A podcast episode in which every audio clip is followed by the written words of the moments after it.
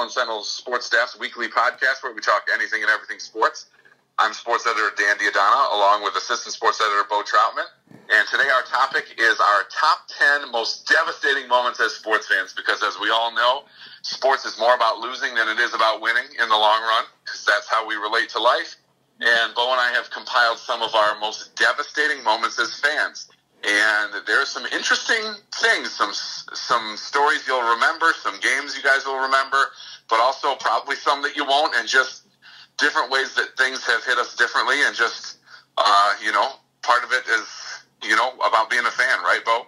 Oh yeah. Hey, you know what? Sometimes after coming back after a tough loss, man, sometimes there's like there's a real solidarity there. You know, to be a real fan of like a team, you know, you got to get through those tough moments. So for sure, yeah. anybody can cheer on a winner. Exactly. Yeah. There's there's a reason that that there's a huge group of Yankee fans has maybe the biggest fan base, but also everyone who's not a Yankee fan hates the Yankees. it's, uh, it's, it's, a there's nobody in the middle. There's nobody like oh I can give or take the Yankees whatever.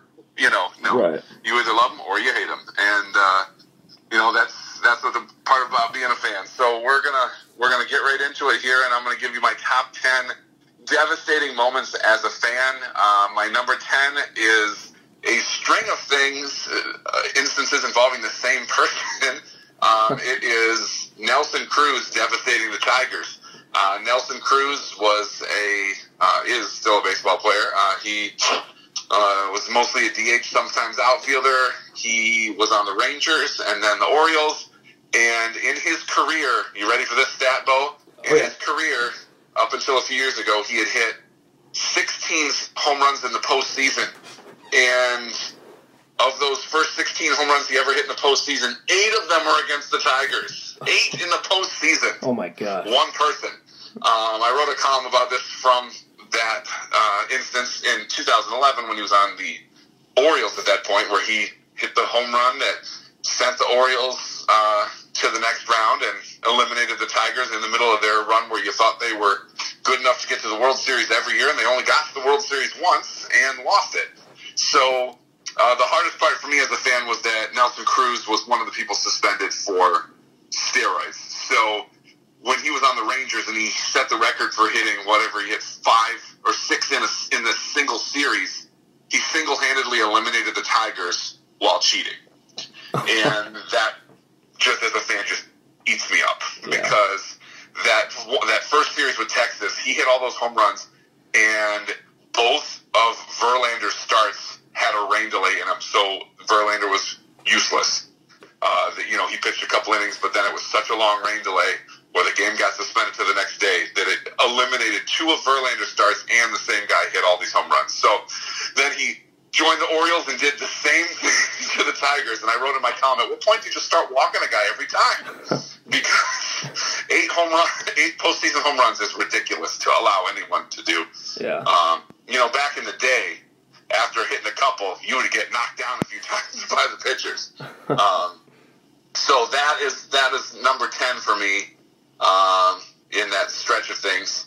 Uh, in uh, number nine for me is the I think it's the '94 season. Uh, Michigan football against Colorado when Kordell Stewart oh. threw a 60 some yard oh. Hail Mary pass that somehow got through the defense and bounced off the shoulder pads uh, slightly of somebody right into Michael Westbrook's arms for a 60 yard Hail Mary touchdown. That was the year Michigan was uh, one of the favorites ahead of the year to win the national championship, and I was that wasn't the first game; it was the second game or so of the season, and it ruined everything. And it was just one of the most stunning lapses in defense, but also perfectly executed hail mary plays all at once. Um, and that was for me. That's number nine because that was, you know, in my heyday, I was twelve. You know, we were going to Michigan games at that point.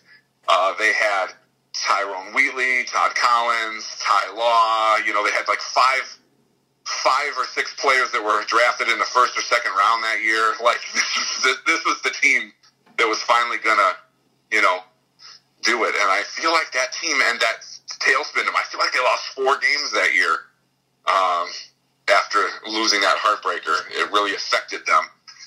So that's number nine for me. Uh, so I'm sure that's on a lot of Michigan uh, lists of people. Um, number eight is the Calvin Johnson rule. It's my only Lions Oh. thing on there. There's plenty of things to be disappointed about in when you're the Lions, but you also have to expect that heartbreak of just them stinking or the refs blowing it for them or whatever. It's just happened for the Lions over the years.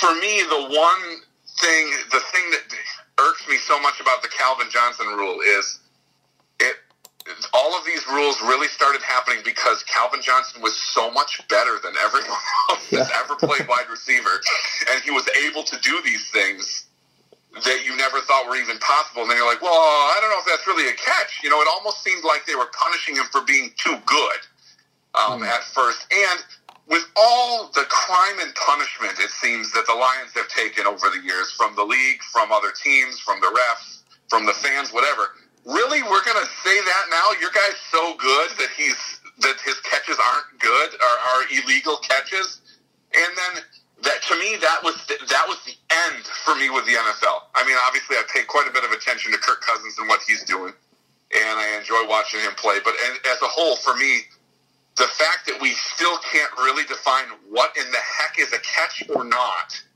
and the fact that it's affected the Lions, one of the most storied bad luck teams. On top of it, it just to me that I, that was like the moment I was really sped up with the NFL, and uh, if not for Kirk Cousins, I probably wouldn't be paying attention at all.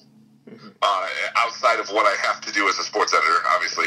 Um, but that was the moment for me, and it wasn't just that it was the moment. There, we all remember that moment against the Bears, which was the first one. But Calvin Johnson had like ten of these in a two-season span Yeah. and any and they most of them were overturned, and most of them would have were near the end of games and would have been Lions victories, and they were Lions defeats. So there were plenty of disappointing things that happened after that, but to me, I was done with the NFL, so they didn't disappoint me. um, and I come to expect that from the Lions, but that still punishing somebody for being too good in my book was it was really too bad. Number seven is something I did not see live. I think it's the only one on here that I did not see live, but it just has been played so many times, and I've gotten to know too many people around the story and everything else. It's the 1986 World Series. Bill Buckner goes through your legs Oh. uh, in Game Six, and that just it just makes it pains me. Not because I'm a Red Sox fan, not because I'm not, not because you know I hated the Mets who ended up winning the series because I don't, but because the anguish that that caused not only on him as a player but in his life. Mhm. He's forever remembered for this. There's other baseball players that this has happened to over the you know over the years, but his is the most famous because it involved, you know, people tied it into the curse of Babe Ruth, you know, and everything else. But just the fact that most of the other games they took him out for a younger player, and then this one they didn't. So isn't it the manager's fault? And also, it was the game ended up before that being tied because they the manager brought in a relief pitcher that stunk and threw a wild pitch with a runner on third base. So he was totally set up. Everyone remembers that that famous error going through his legs. But they were up by several runs going into that inning, and there were two outs. So I blame the relief pitcher more than Buckner, and the manager more than everybody. So Yeah. uh, that's just that's just tough, and it's just part of you know baseball history. And of course, it was Game Six. The Red Sox could have come back and won Game Seven, and then everyone would have. It wouldn't have been so life altering for Bill Buckner, but no, they could not come back and win Game Seven. Uh, so that's number seven for me. Yeah. Number six, uh, sticking in the line of uh, the Tigers' postseason runs, the the most, the last one of that when they lost to the Red Sox and Benoit gave up that walk off grand slam to Big Papi. Uh, that was brutal to watch because the Tigers were up. They won the first game at Fenway, and they were up two or three runs in the ninth of the second game, and they would have squashed that series had they won this game. And the Tigers don't know what to do with relief pitchers. Joaquin Benoit was closing because Valverde had stunk after being lights out, and they just didn't know what to do with closers. So let's put the best setup man in the history of the game, basically, Benoit, and make him a closer. And then guess what? He stunk because anybody putting on a Tiger uniform that's a closer stinks. and you know, it shouldn't have even gotten to that point. Um, and so that's like one of the like people like to knock Jim Leyland a lot. That's the only real knock I have against Jim Leyland, to be honest, is that the way he handled that game. Um, but watching that ball go out, oof, you know, you just it was a complete series turner. Um, going two games up and going home, uh, you know, to just being out of it like that because they never recovered. Um, number five for me, the 1988 NBA Finals. Pistons Lakers, Game Seven.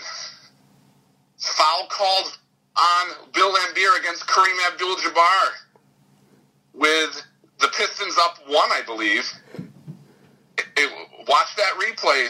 There's no foul. I mean, Bill Laimbeer fouled the heck out of a lot of people over the years. Mm-hmm. He played good defense on that play. Had his hand up. His hand was straight up and you know their uniforms touched or whatever, but that's going to happen under the basket and Kareem made both free throws and the Lakers won. So the Pistons were that poor call, and that was devastating at the time. I mean, I was a kid, and you just, it was the first time I remember thinking something was actually unfair in sports. Like, that's not fair. He didn't foul him. And if you look at the replay, there's absolutely no foul there whatsoever. And so they got totally got hosed. And uh, so the bad boys, without that call, that shot didn't go in. So the Pistons would have got the rebound and ran out the clock. So the Bad Boys would have won three in a row, if not for that call. A lot of people don't remember that. I, I didn't actually won, know about that. Yeah. They would have won three in a row, not two in a row. And they ended up beating the Lakers the next year, and then beating the Trailblazers, and then giving way to Michael Jordan's dynasty. But they would have won three in a row if that foul call that phantom foul call was not called. Um, props to Kareem for making both free throws, by the way, with oh, Game yeah. Seven on the line.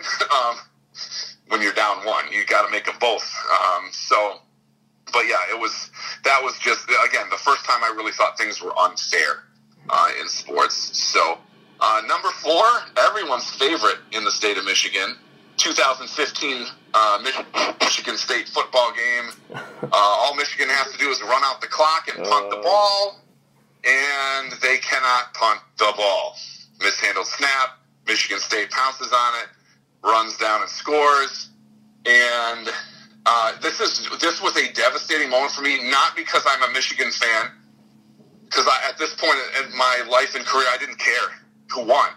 I was covering the game and I had to delete my entire, basically my entire story in a matter of seconds because the entire thing changed on that punt.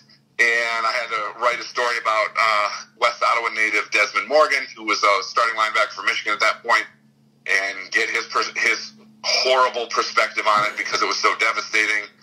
Uh, you know, and that was along the, that was the year also that I was getting uh, yelled at by a lot of readers for my too much Michigan or too much Michigan State coverage, and I actually had to write a column showing that I wrote that we that we ran 16 stories in the season leading up to that on Michigan and 15 on Michigan State, and the one extra on Michigan was a feature leading up to that game on Desmond Morgan, who was from Holland. So it couldn't be more objective, mm-hmm. and uh, so that's why that was double devastating for me because it, then it got I was writing from Desmond's perspective, the Holland perspective, and I got bashed more than I ever have in my career. Uh, even though the two stories were next to each other, the fact that I played up the local homegrown person's devastation more than the wild finish uh, for Michigan State, and uh, even though the stories were right next to each other in the paper. So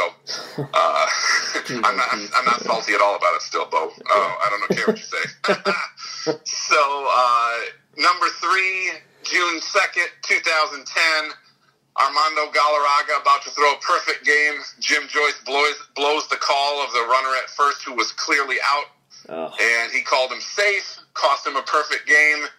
I was devastated. First of all, for so many reasons. First of all, it was right up against our deadline.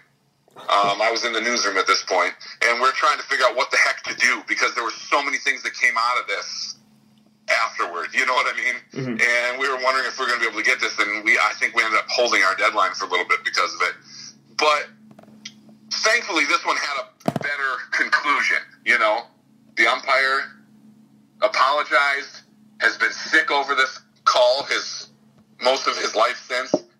They wrote a book together about it, you know, and Armando Galarraga showed such great sportsmanship, shaking his hand the next day, bringing out the lineup card and to him when he was the home plate umpire, and just you know, just being class all the way about it. But in the moment, there have only been, I think, eight, six, 17 perfect games ever in over 150 years of Major League Baseball. Uh, or 100 and almost 150 years of Major League Baseball. So that's incredible history to be erased Yeah. um, by a bad call. Um, but again, you feel bad for the umpire too. It's not like he was trying to blow the calls. You know what I mean? Like uh, he got death threats and stuff too. I mean, that's ridiculous if you ask me. Um, so speaking of death threats, we're going to number two. We're going to jump right to number two, Steve Bartman game. Oh, Uh, so again, this whole situation, I can't believe people took it that seriously to give this guy death threats either. So I'm sure most of you people know this story. 2003 playoffs against Florida. Cubs were five outs away from reaching the World Series for the first time since 1945. And a foul ball goes into the stands.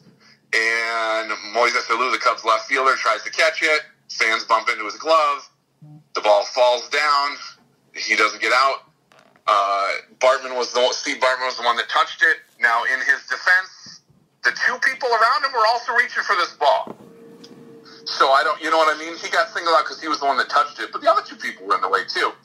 And I really blame Moises Alou, to be honest. He was so upset. He threw his glove down on the field in the middle of the play and just yelled at the fans, you know, and whatever. And then it opened up an eight run inning because the next batter hit a grounder to shortstop Alex Gonzalez, who made an error. And that led in a couple, you know, and then that led in some runs, and it just snowballed from there. Um, and again, just like the Buckner thing, there's a bad call in the 85 World Series with the Royals and Cardinals. This was game six. The Cubs still could have come back and won game seven, but they did not. Um, even though they led 3 nothing in game seven. Um, but this is personally, I'm a Cub fan, so this was tough for me. Also because I, in the uh, online lottery, I had ticket for game five at Wrigley Field for the World Series. That never happened. oh, So that was just it was just sickening to watch, and I feel I don't obviously I don't blame Steve Bartman again. Everyone else was reaching for that ball too, but that was that was really horrible to watch as a Cub fan. Another storied franchise that kind of you feel like no matter what happens, the rug's going to get pulled out from underneath them. Um, but since they have won the World Series, then you know all is right with the universe or something like that. Uh, but at the, at the moment, that was very devastating uh, to me for sure, and all of Cubs fans. Uh, but again, they could have still won. They were still ahead when that happened, and they also could have won Game Seven. So, uh, so basically, if something happens in Game Six, everyone's sunk because no one has been able to come back and win Game Seven after something like this. So uh, that leads to number one and uh, Final Four championship game: Michigan versus North Carolina. Chris Webber with the ball. oh yeah. traveled. First of all, he traveled. It was the game on the line, April fifth, nineteen ninety three. He traveled, and then did not get called. And the floor called a timeout that Michigan did not have. Yeah. They were down two points. Oh, They could have come down and tied or won the game in the final seconds. They had enough time to run a full play, and they had one of the most talented teams ever assembled. He calls the timeout. They have no timeouts. It's a technical foul. North Carolina makes free throws. And that's it. The game's over. It was, first of all, that was for a college kid to have to endure something like Buckner did when he was a 38 year old veteran. Stinks because obviously he didn't, you know, there was some miscommunication with the timeouts and whatever, and it's the heat of the moment, and you're a college, I mean, he's a college sophomore. You know, you're talking about a 19 year old kid, and it was awful. I mean, the, Michigan had lost the year before in the final. This was the year they were going to finally do it, he, and for him, the the face of the Fab Five to have done this, it was just devastating. and he was inconsolable afterwards, understandably so. His press conference afterwards one of the most painful things I've ever watched in my life. And there you are, you know, and it, in that, I, in that instance, in the finals, with everything, it erased everything that was possible in the last few seconds, and that was just even for the. I mean, unless you're a, a strong North Carolina fan, everyone else still you you can't help but be stunned by what happened and feel bad for what happened.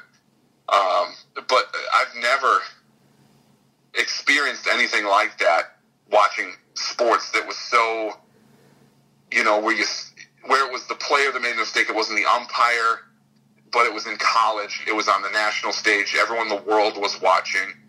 They had you know they were so devastated to have lost to Duke the year before and they had their chance, and the, the chance was all in front of them again, and then, you know, then the, the phantom timeout, just horrible, just horrible. Um, so that's that's definitely number one. I was, uh, I was 11 years old then. Um, you know, I'd watched the Fab Five, grew up in Ann Arbor.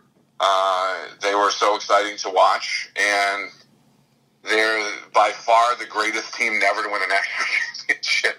Those two years, uh, they probably could have beat a lot of teams, but they they goofed at the end there. And the year before, they lost to a Duke team with the best at the time, the greatest college basketball player of all time, Christian Laettner, and the, probably the best team. You know, they've been in the finals what two or three, three out of four years, or two in a row there with UNLV, and then with Michigan. Um, yeah, just and then then he left. Then he went pro, and the Fab Five was down to four, and they still made the Elite Eight, but nothing was the same. And it, that's the way the Fab. it's that's not just that they didn't win. That's the way the Fab Five dynasty ended, mm-hmm. and that was the, that was the toughest part. So that's my number one. Yeah, um, I remember reading a story like Michael Phelps was watching that game. He's, he went to Michigan and he like he cried and like like all the. I've read so many stories about people's reactions to that game. Oh my gosh. Yeah. It was horrible. It was horrible to watch. And then, like I said, the then they just the bottom fell out. He went pro, and everything was different. Mm-hmm. Right. Yeah. Um, but but what I, I mean, you think about it. The seniors on that team were freshmen in 1989 when Michigan did win the national championship with uh, with uh, Rumeal Robinson and Glen Rice. So they were in the Final Four, three out of a four year span there. Mm-hmm. Four out of three out of four, four out of five year span. I think it was like fifth year seniors that were red shirts or whatever. But like that's that's insane. Yeah. To think about a team that's not Duke, that's not North Carolina, or that's not almost like UConn or something, and or Kentucky, and here in Kansas. But Michigan, you don't think about that with Michigan. You think more Michigan State with Izzo and all his Final Four uh, trips plus Magic Johnson when they won over Bird. But yeah, that was that was pretty epic time in Michigan basketball. So, but yeah. devastating. Right. Yeah. So, all right, I, I hand it over to you now, Bo, for your yeah. top ten. All right. That's kind of painful, man. I'm gonna need like some ibuprofen after this or something. Oh my gosh, yeah, some bad memories here. A drink or something. Yeah, seriously. Oh my god. All right. Well, starting with number ten, uh, I think a lot of people. I, I, would say that most people in the, the greater Holland area won't be able to relate to a lot of these. I think they'll be kind of laughing uh, when they're hearing my pain. But uh, this one, I think we can all agree on. Uh, number 10, uh, the Tigers Giants World Series. Um, obviously, the Tigers got smoked you know, Justin Verlander, it's like it looked so good. Like, oh, Miguel Cabrera, it's like they're going to do it. You know, they're going to finally win one. And they didn't, unfortunately. And, uh, you know, I'm not the biggest baseball fan. It's not, definitely not like my number one sport, but like, you know, I really, you know, I've always liked the Tigers. I've been to so many games and like, you know, I really wanted them to win that. And, you know, just to see a team that, you know, you have a connection with kind of lose a championship, you know, that's, that's never fun. And like, you know, I, I, actually have so many great memories with just like you know Justin Verlander and uh, Miguel Cabrera, you know, all those guys like from that era of like early 2010s, like Detroit Tigers were like so much fun to watch. Like Don Kelly, they were great. Yeah, they were awesome. They were great. Yeah. They were the, they won the division four years in a row. Seemed poised to win the World Series every year. That was the only time they were actually in the World Series because of the Nelson Cruz. My memory there was one of them. Yeah, but they and then they just got shell shocked. Kung Fu Panda hit three home runs in the game one off Verlander. Yeah. Well, two of them were off Oh, Verlander. and then that just shell shocked them. And uh, I have to say, I was in the, I was there, and I got sprayed with some champagne from the Giants when they won. uh, when I was covering that one, not qu- nearly as fun, yeah, um, yeah. but yeah, was, that definitely was a bummer. Yeah, so yeah, definitely got to lead it off with that one. Um, then move, moving on to number nine. Um, actually, this one is the only one that Dan and I will have in common. Um, it is the the 2015 Michigan Michigan State punt. Now, uh, some of my best friends in life are Michigan fans, and I was with two of my friends from high school that year. Um, we had graduated since then, but we had linked up and uh, we're having a little party at my house, and uh, so you know it's all celebratory. We had plans to play Xbox after, and like there's a basketball court by my house. We're gonna go like play some basketball, and like everything was cool, and uh, you know have these friends over, great time, and then the punt happens, or the the punt that never was rather, and dude, it just killed the vibe. Now, obviously, as an Ohio State fan, I'm sitting there going kind of like, wow, like this is gonna be some ammunition for a couple years, if not forever. And uh, but honestly, like one of my friends asked to be taken home. Like you know, the other one just kind of left too when that happened, and like it just totally killed the night. And I remember just like I, I don't know, I just I can't even remember what I did after that. I was just like, well, okay, you know, it was supposed to be like you know us hanging out, and like it totally just killed the vibe. So like. While it was bittersweet, you know, I was like, don't get me wrong, like seeing Michigan agony is always, always a great pastime. But uh, that time, that's the one time that you know what? Maybe I wish. Uh, eh, who am I kidding? Never mind. I'm glad it happened. but you know, that night, that night I wasn't. So yeah. But uh, so I had to put that one on there, and then moving on to number eight, uh, my favorite team, the Buckeyes. Um, now 2011 was a weird year. Um, so that's what my number eight is. It's the 2011 Ohio State football season. Um, for those who don't remember, that was right after the Terrelle Pryor debacle, the signing helmets and stuff, which I don't honestly blame him for. College athletes kind of get the short end of the stick, um, and sh- I think they should be paid. And you know, you know, if I put myself in my, someone else's shoes, like you know, would I have signed helmets for money? You know, yeah. I, you know, to be honest with you, man, I probably would have, because it's like, yeah, how much are these TV execs making? How much are these coaches making? It's like, I kind of don't blame them.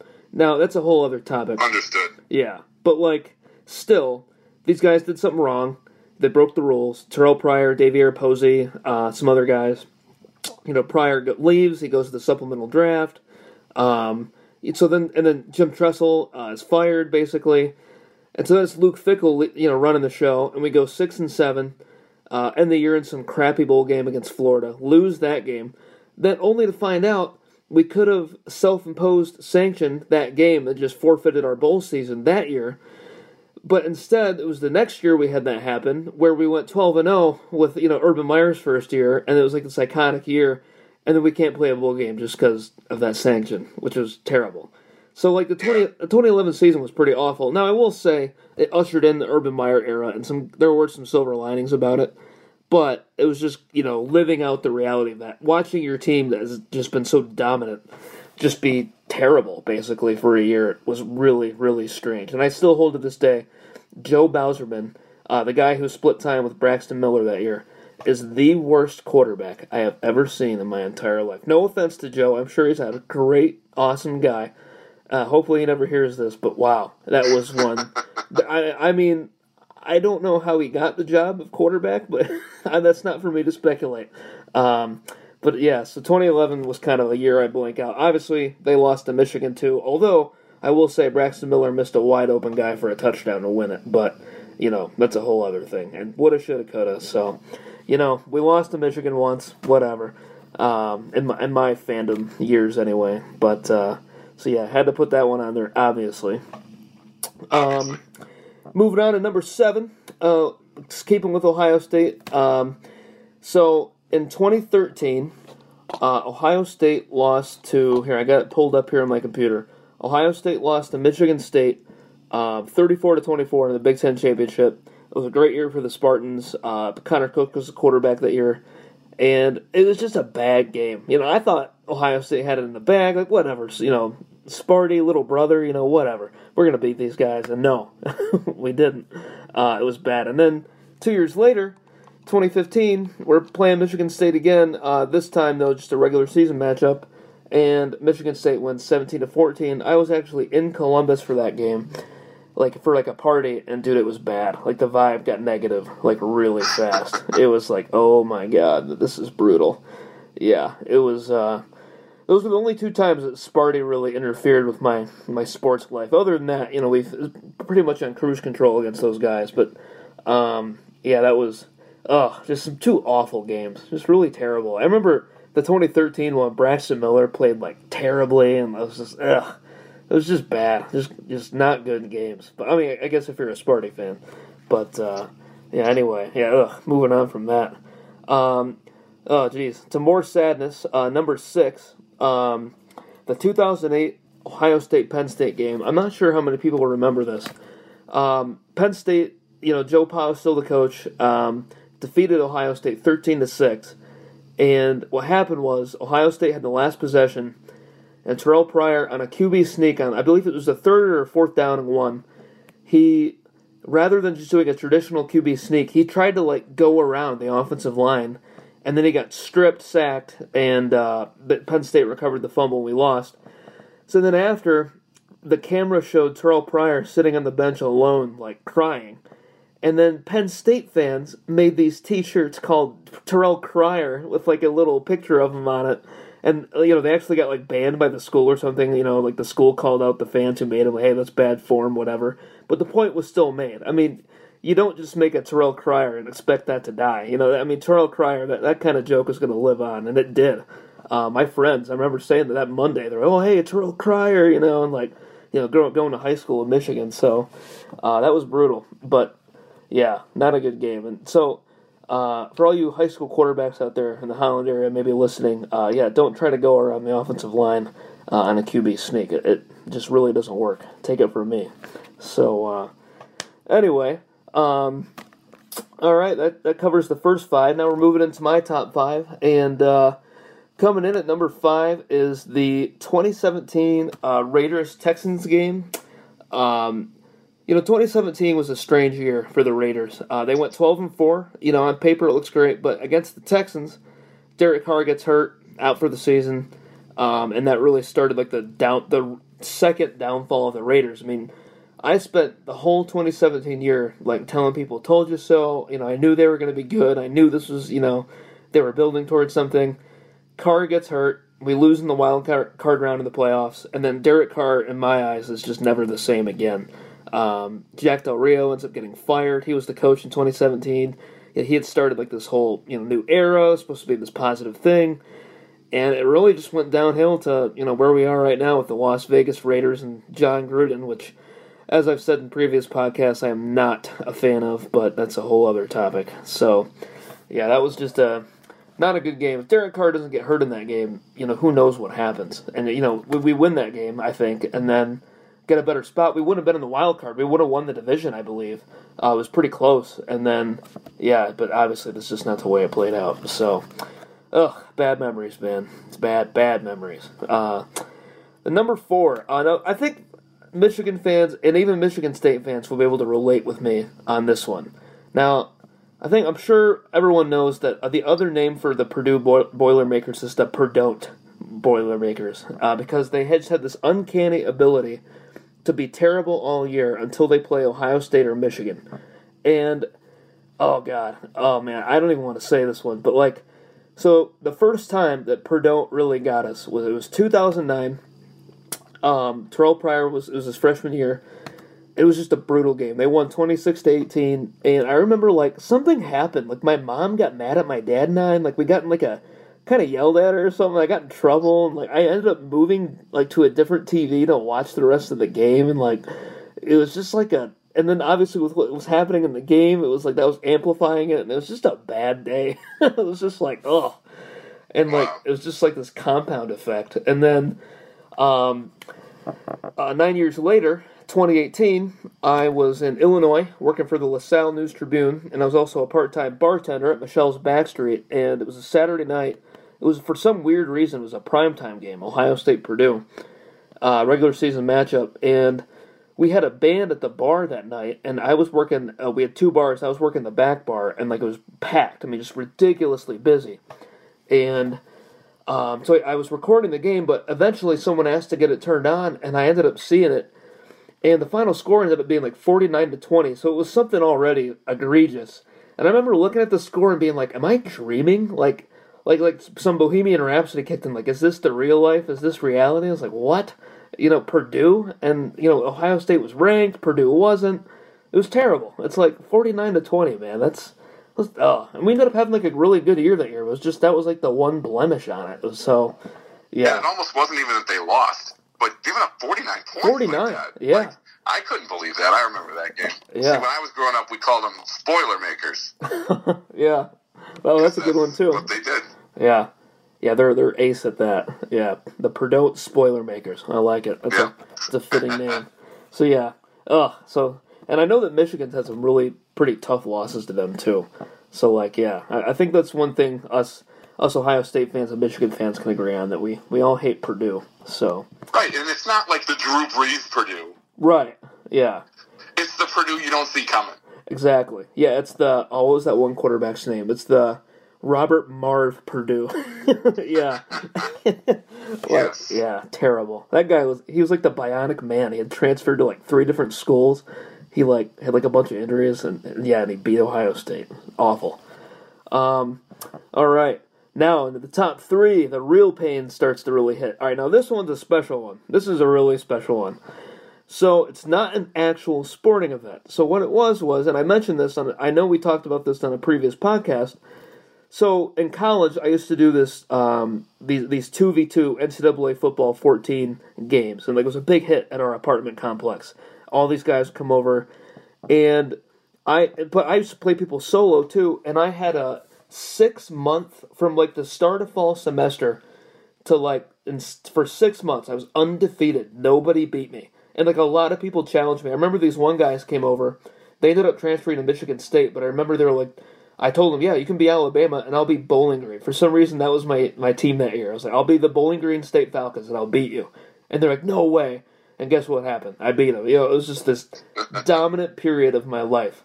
I really peaked that year, and. uh so one day, it was just an uh, innocuous day. It wasn't like it was this big event. Um, my buddy Chance, but one of my roommates, who I'm still great friends with, he's like, "Hey man, let's play. You know, let's do it." Okay, you know, fine, whatever. I'll beat you. You know, no problem. You, you really want to take an L tonight? Sure. That's not what happened. I got upset, man. It ended there. But what made it worse was I told him I wasn't trying, and there got some bla- some bad blood for a night, and I remember I was like pretty upset about it, and I uh, I remember I kicked a laundry basket in my room, and it, it was a nice laundry basket, and I actually broke it. I was kind of mad about that, and like, yeah, but then I felt bad, you know, because I said I didn't care, and like, you know, it really did kind of cause a weird vibe in the apartment. So to make up for it, and now we laugh about it, um, and I actually sent my room because I I'm just very glad. so we to make up for it, I have this sign that I'm going to read to you right now. I just got this out of uh, storage. Uh, I wrote this up. It says, "Let it be known on February 16th, 2016, Beau V. Troutman's undefeated streak in NCAA football 14, which spanned over six months, was ended by Chance J. Douglas by a score of 24 to 21. Now, leapfrogging onto that, the neck, and then." There's a little note on here in the back that says that was written by Chance. It says, following that, Chance had gone on to beat Beau again, February 17th, row the boat versus the mighty Falcons, 28 to 14. yeah. And like I sent him a picture of that actually, like literally the other day, and like we were laughing about it, and like it, it really is actually a pretty great, pretty great memory. But at the time, it, it was not a good day. Yeah. That's hilarious. Yeah, so I'm, I'm and like I said, the offer still stands. I know I wrote a column about it. You know, if anyone ever wants to challenge me, my Xbox One gamer tag is uh, uh, at Beauhio. It's a B E A U H I O. So get at me. But uh, anyway, You gotta get at him just for his username, guys. Come on. exactly. You got to take me down. You know. Yeah. All right, moving on from number three to number two. Oh man, this is this is worse. Um, the Clemson Tigers and Dabo Swinney are just a, a team and a coach that I nothing. They could do nothing. They could solve all the world's problems, and you know what? I'm still gonna hate them. Um, we've lost three huge games in the last decade to that team. It started off with the 2013 Orange Bowl, where Braxton Miller was very clearly hurt. Um, we had the last possession, had a chance to take the lead. Uh, Braxton misses a guy, wide open guy that likely would have been a touchdown. I believe it was Corey Philly Brown, and uh, misses him. Ends up like getting sa- uh, strip sacked the next play. We lose forty to thirty five. Now, flashback to the beginning of that season. Uh, Braxton had had like surgery. and He was out for the first couple games, and Kenny Guiton was the starting quarterback. And I always thought Kenny Guiton was massively underrated. He actually had some big like wins for us. Um, was always kind of that guy around the program. You know, he was well known. And I thought he was the better passer. I thought Braxton Miller should have been like a slot guy from the start because I thought Kenny Guiton was the more gifted quarterback. And if you look back at those first three games, like I think the numbers like show that. Like I remember we ripped apart the Cal Golden Bears, and he had like 400 passing yards. Like, he was really good, where Braxton always kind of struggled. You look at all the big games that Braxton Miller lost, he struggled passing, horrible passing numbers. Like that Michigan State game I brought up earlier, he was like 8 for 21 or something.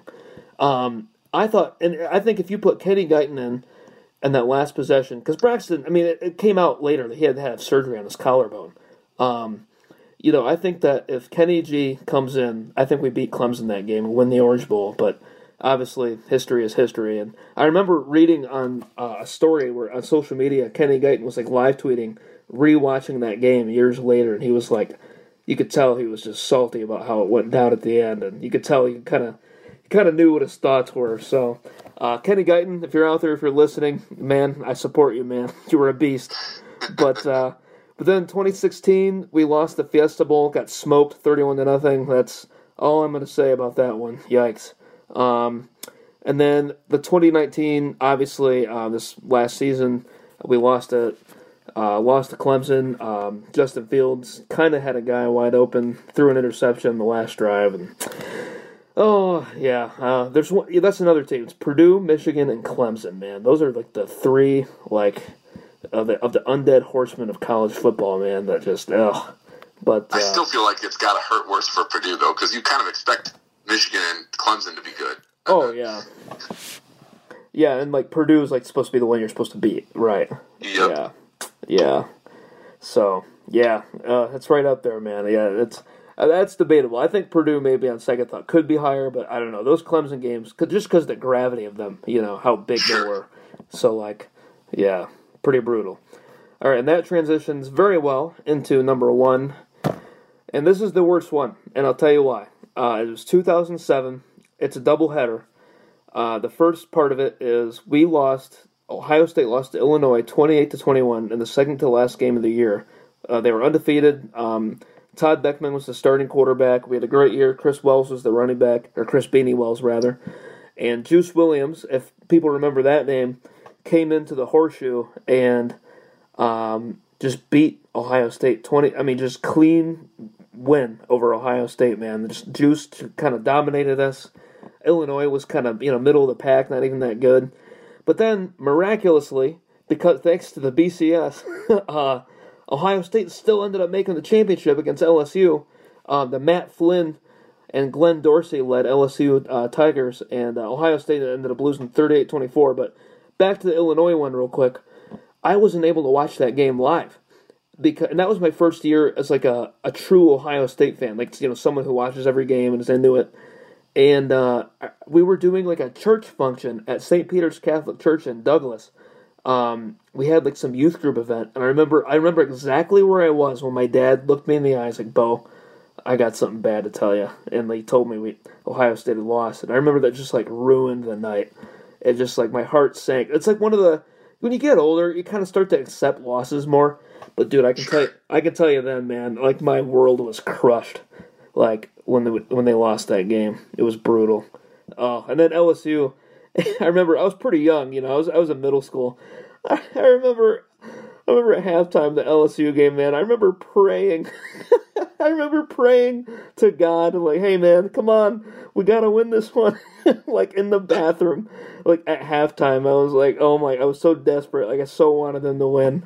And that's I'm, when you know. Yeah, uh, and and when they were ask God to get to intervene intervene with sports. Yeah, exactly. Yeah, and not like now. Mm-hmm. God, please let the sports come back to help everybody with the coronavirus or something right. like that. But once you go, please help my team win.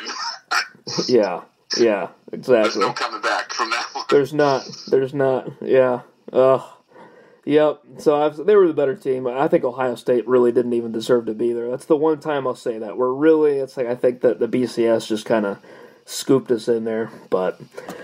Oh, what could have been. So yeah, that's my top ten, man. It's uh, a lot of a lot of painful Ohio State games, mostly. A lot of rueful but, memories in that bunch for the both of us there. Yeah, definitely. Yeah.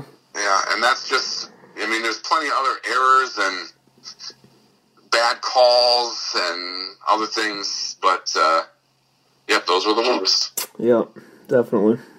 Those were the worst. So feel free to give us a shout, sports at hollandsentinel.com, uh, or tweet at us um, and let us know what's your worst. I mean, there's got to be some ones just as bad as that for everybody. Otherwise, uh, you know, you're just rooting for the Yankees. um, but they've had their share too. I mean, they've had their share. Uh, so it's uh, it's it's what makes sports sports. It's it's as much or more about losing than it is about winning. So yeah. those were our those were our worst moments. But uh, without those really bad moments, the the sweet taste of the great moments would not be quite as sweet, Babo. Oh yeah, I agree. Yeah. All right, well, we'll be back with another topic next week. Hopefully, we'll get some sports, actual live sports going here soon. Uh, but uh, stay safe and healthy, and we will be back next week.